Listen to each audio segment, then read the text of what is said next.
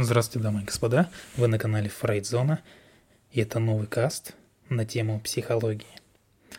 И я смею напомнить, что в прошлый раз в разрезе тема тематики интима, близости, секса мы рассмотрели становление, да, и мы рассмотрели еще такой аспект, как противоречивые желания по меньшей мере начали рассматривать их, и сегодня хотелось бы продолжить рассматривать э, данную тематику, то есть э, противоречивые сигналы. Ну, понятное дело, о сексуальном э, которое посылают мужчины, которое посылают женщины. Они разные, не одинаковые, да? И вообще интересно заметить, что несмотря на частые мысли об интиме, близости, вообще о сексе, Люди стесняются говорить о нем вслух. То есть какое-то табу, запрет, вроде как не принято об этом э, разговаривать, э, ну, наступает какое-то стеснение, непривычка. Считается людьми, что это какие-то моменты интимные, и максимум можно пообсуждать с кем-то в паре. Ну, даже вот, потому что самые близкие друзья почти не обсуждают эту тему. Ну, может, там какие-то общие моменты, но не более – и здесь нужно заметить еще что, что сексуальное влечение и поведение – это не одно и то же. Влечение – это влечение, это некое переживание, психологическое переживание, э, которое не всегда выражается в конкретном действии.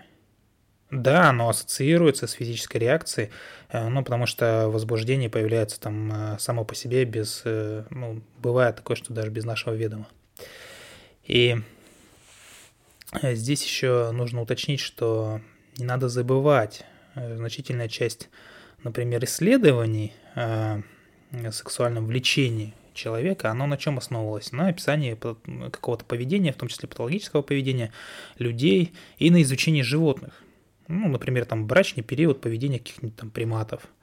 И, естественно, ряд исследований считает, что поведение – это очень важная и сложная проблема, чтобы там давать ее на откуп одним лишь психологам. То есть много кем, много э, кто этим занимается. Но возникает вопрос, а можно ли вообще распространять на людей данные, которые получены в ходе вот таких вот исследований? Можно ли вообще объяснять человеческую сексуальность, основываясь на знаниях там о сексуальности животных? Э, потому как поведение человека, оно учитывает эм, э, ну, учитывая, что длительный период взросления, да, у человека, и он гораздо сложнее, чем у животных.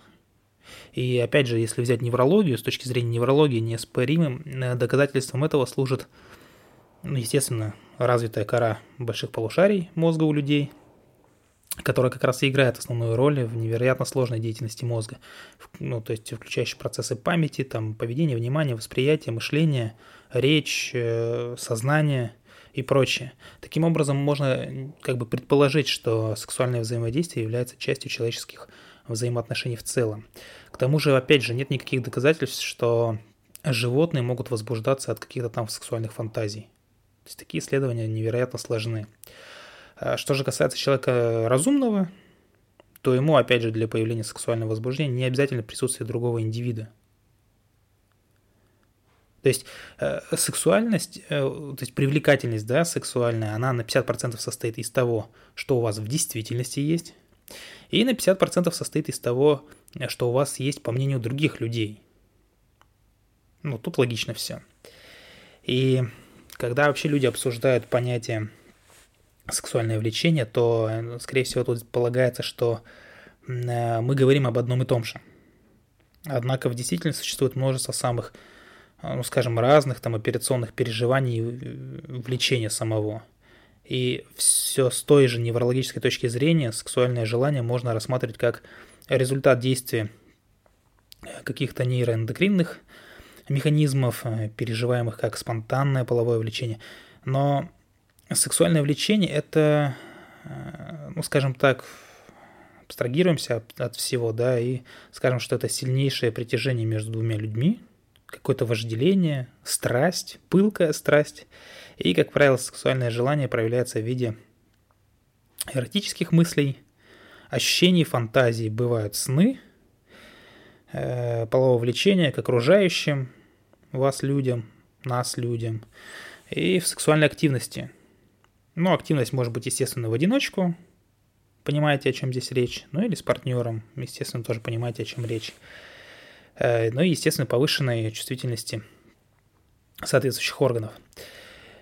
Э, то есть, если говорить э, с точки зрения, опять же, некоторых ученых, то выдвигались такие идеи, как цикл полового ответа.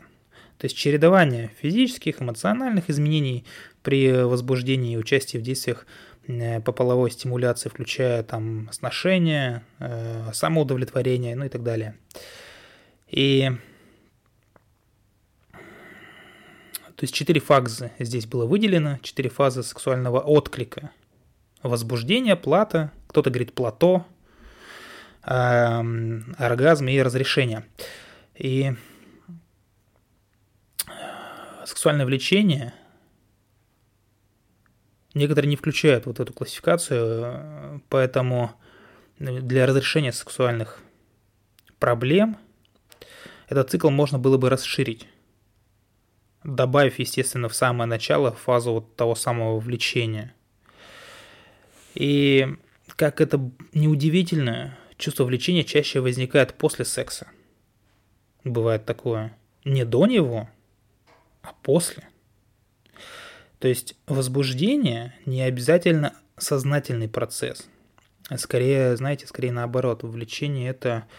Возбуждение, точнее. Э, возбуждение это неосознанный процесс. Когнитивный элемент, вносимый разумом в чувство жизни, в чувство желания, э, может быть вызван другим физическим, там, каким-то подсознательным, опять же, стимулом. И снова возвращаясь к исследованиям, они что нам показывают? Что под э, воздействием сексуальных образов, каких-то там, вся двигательная система человечества, э, человека, ну и человечества в целом, можно даже так экстраполировать, она мгновенно приходит в действие.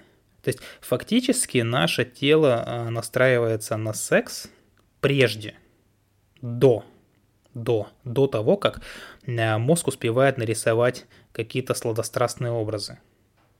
Да, это сложно в восприятии, сложно в понимании, как же так, еще образов никаких нету, а мы уже что-то там хотим. Некоторые, естественно, здесь будут э, спорить, возбухать и говорить, что это все фигня, но исследования есть исследования, и как бы э, их нужно принимать во внимание. Естественно, некоторые сексологи, опять же, применяют э, излишне какой-то механистический подход – к этому вопросу, рассматривая вообще сексуальное влечение как внутреннюю мотивационную потребность. Ну, знаете, такую стимулирующую биологическую функцию выживания видов. Она имеет место быть. Тут вопросов нет никаких.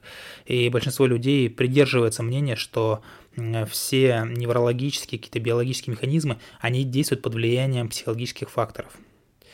Э, сама по себе жажда секса – это сложный психобиологический процесс. Э, при котором влечение может э, ослабевать под воздействием таких факторов, как э, психические, там какие-то соматические расстройства, болезни, возраст, переживание горя, какая-то неудовлетворенность жизнью. Ну, нужно подчеркнуть, у каждого тут свое может быть.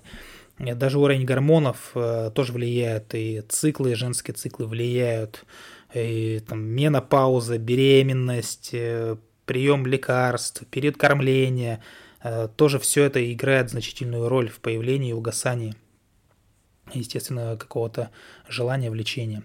Кроме того, на когнитивный компонент сексуального влечения влияет желание быть любимым. Это тоже не надо как-то отбрасывать, это надо принимать во внимание. То есть чувствовать себя мужественным, ну или женственным, да, в зависимости от того, о ком мы говорим. А также о стремлении доставить удовольствие партнеру. Здесь у некоторых людей это бывает не на первом месте стоит. Все желание, чтобы партнеру было, было хорошо.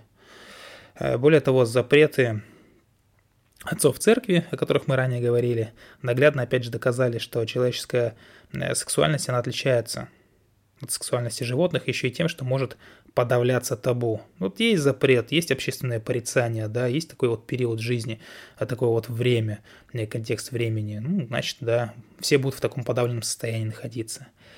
Да, потому что с начала времен нас буквально засыпает предписаниями, запретами, связанными э, с интимом, с близостью.